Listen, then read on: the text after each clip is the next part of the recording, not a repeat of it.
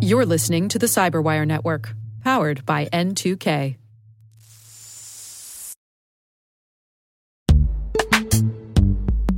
This episode is brought to you by Palo Alto Networks, the leader in cybersecurity. As AI driven attacks increase, organizations can't afford to have network security that's stuck in the past.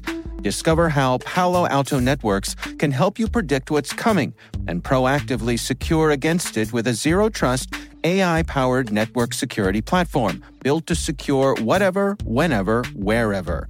To learn more, visit paloaltonetworks.com slash network security platform.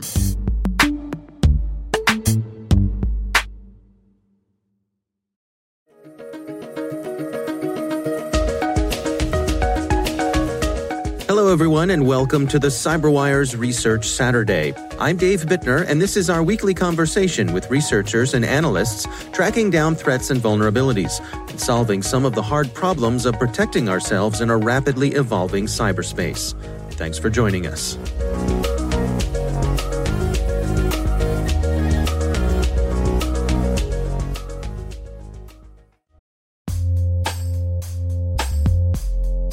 With over 8,000 threat hunters analyzing over 65 trillion signals daily, Microsoft works tirelessly with the federal government to keep our nation's data secure. This 30 plus year partnership is driving mission innovation that is secure by design. Whether optimizing your existing defenses or tackling advanced threats with AI, Microsoft gives you the intelligence and the automation you need to defend at mission scale. Let's work together to stay ahead of emerging threats and secure your mission anywhere. Learn more at aka.ms slash fedcyber. That's aka.ms slash fedcyber.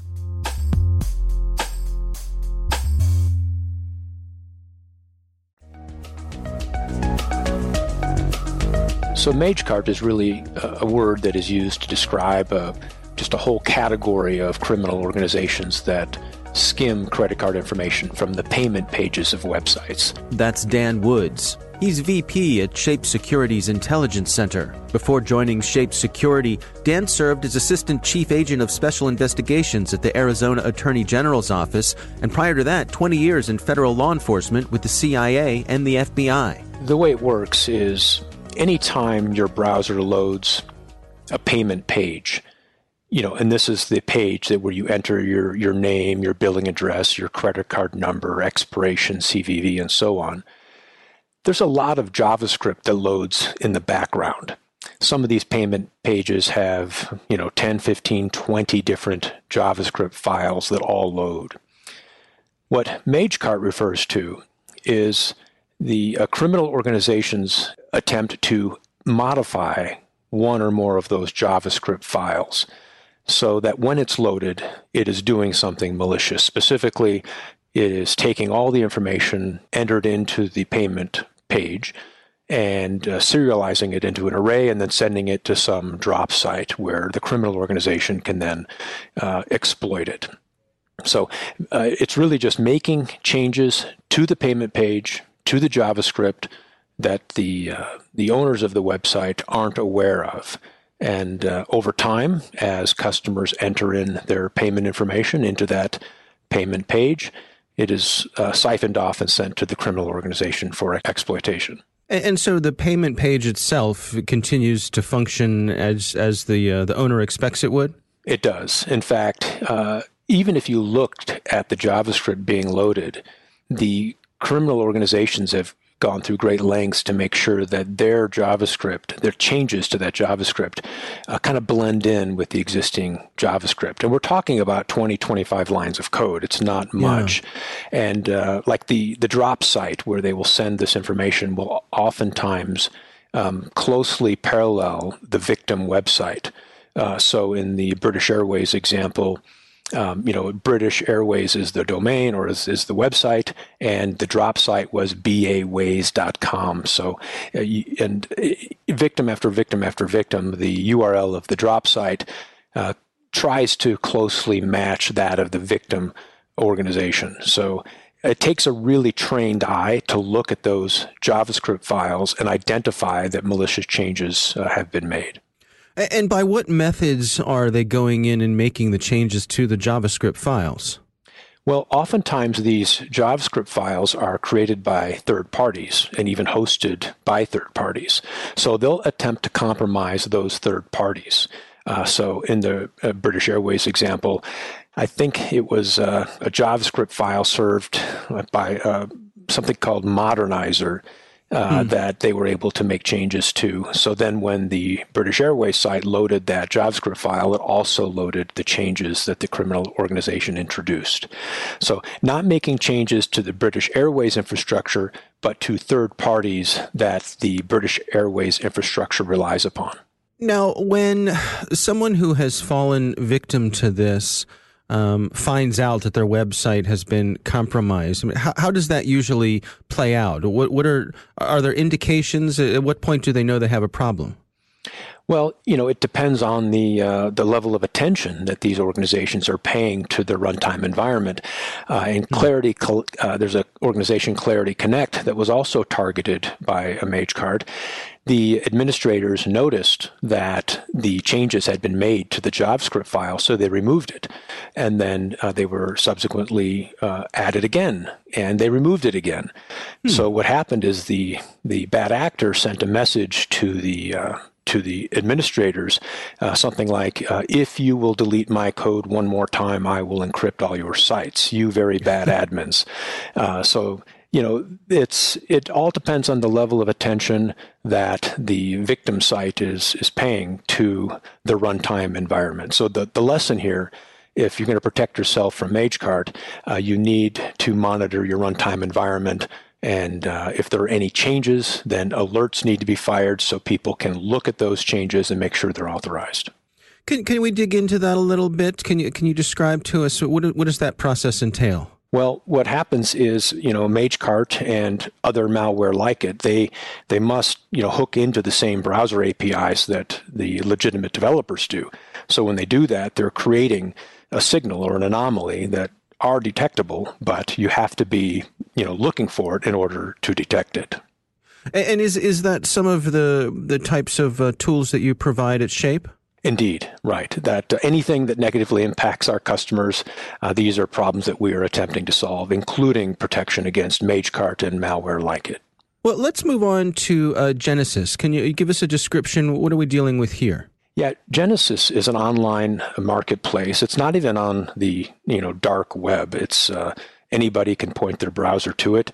Um, and it's meant to defeat the we don't recognize your device countermeasure that is implemented using browser fingerprinting.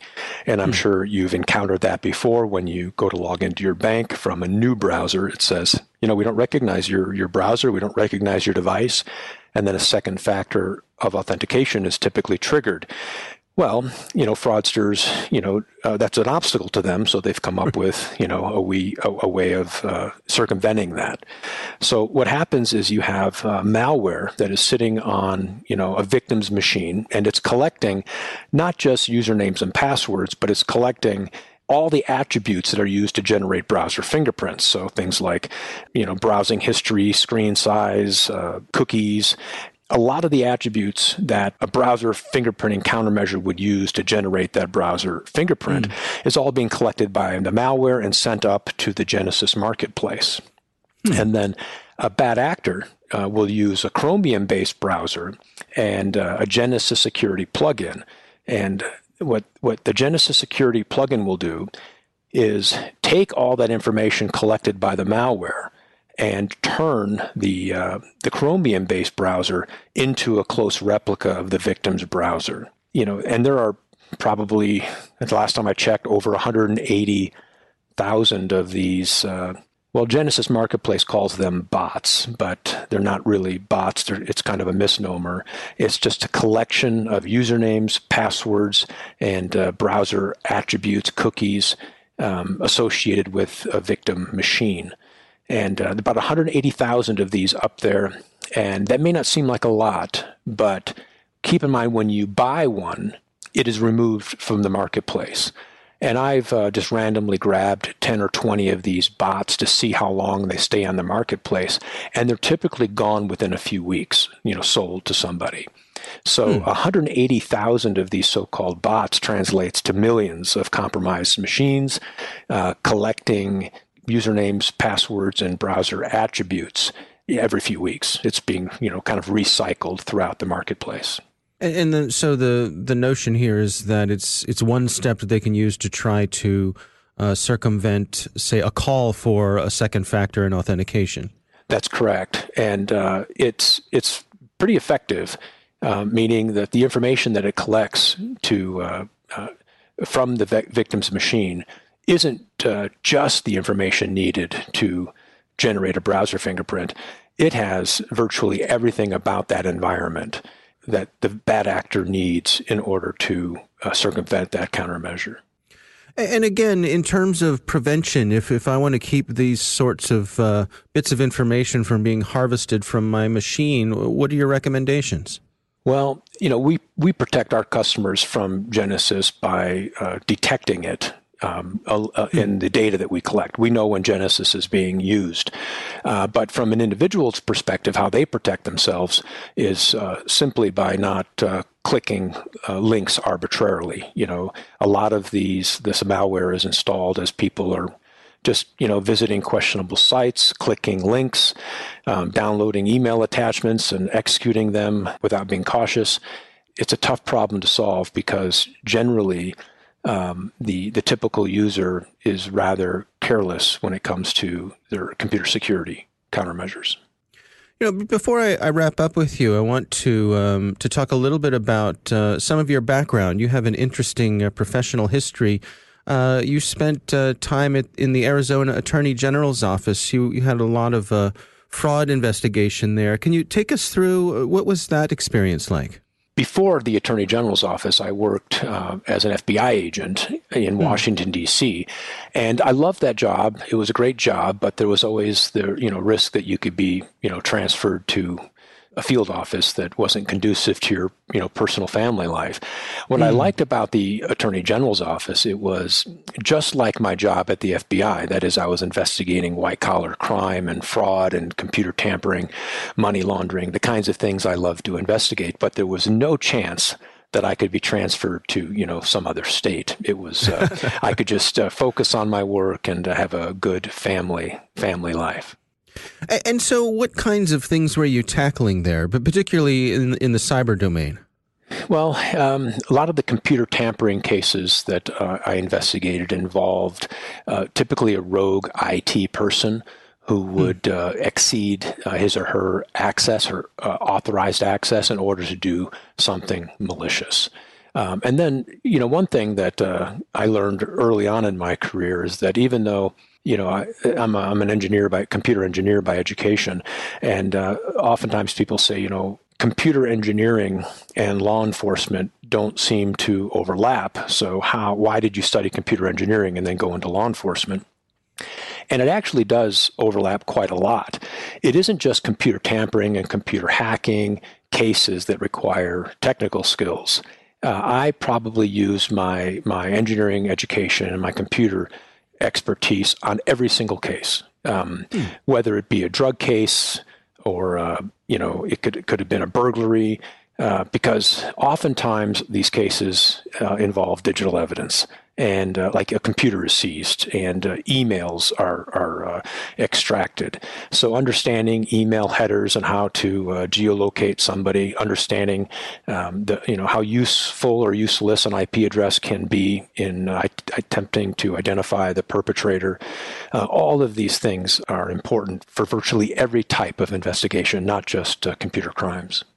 Now, from your perspective, the time you spent in all those investigations, are are there areas where you think um, people are, are generally falling short? I mean, do you have uh, general advice from from the time you spent sort of on the inside of those sorts of investigation, things that people should be doing that perhaps they're overlooking?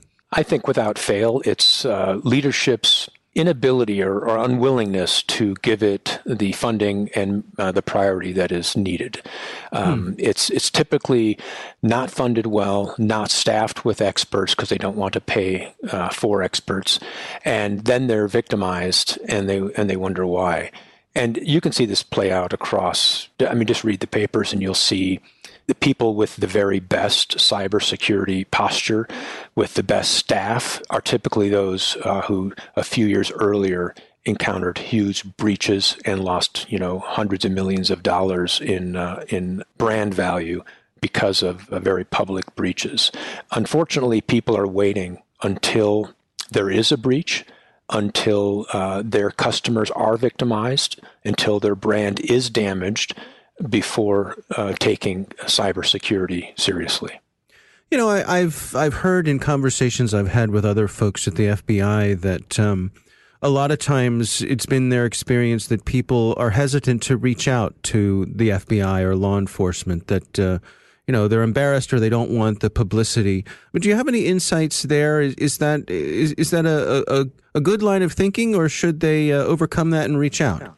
Well, I think they should overcome it and reach out. But uh, FBI hasn't uh, helped itself uh, by you know those companies who do reach out. There is often times uh, you know public uh, exposure of the information. So mm FBI needs to do better at protecting uh, you know the companies that are coming forward, and the companies uh, need to I think uh, come forward more often. So both are at fault there. Uh, I think one thing that companies can do more of that they're not doing is reaching out to their victims.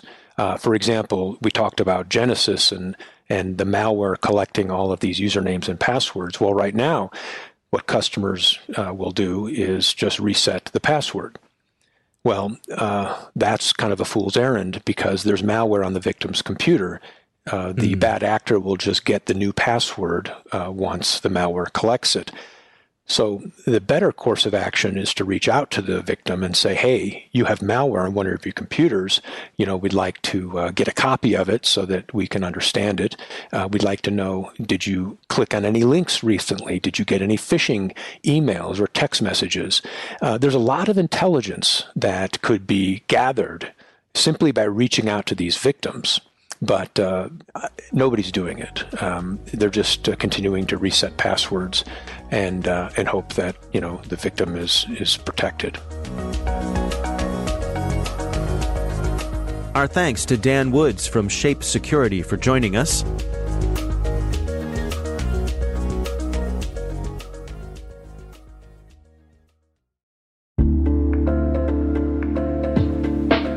Hey everybody. I want to take a few minutes here and talk about our sponsor, Splunk.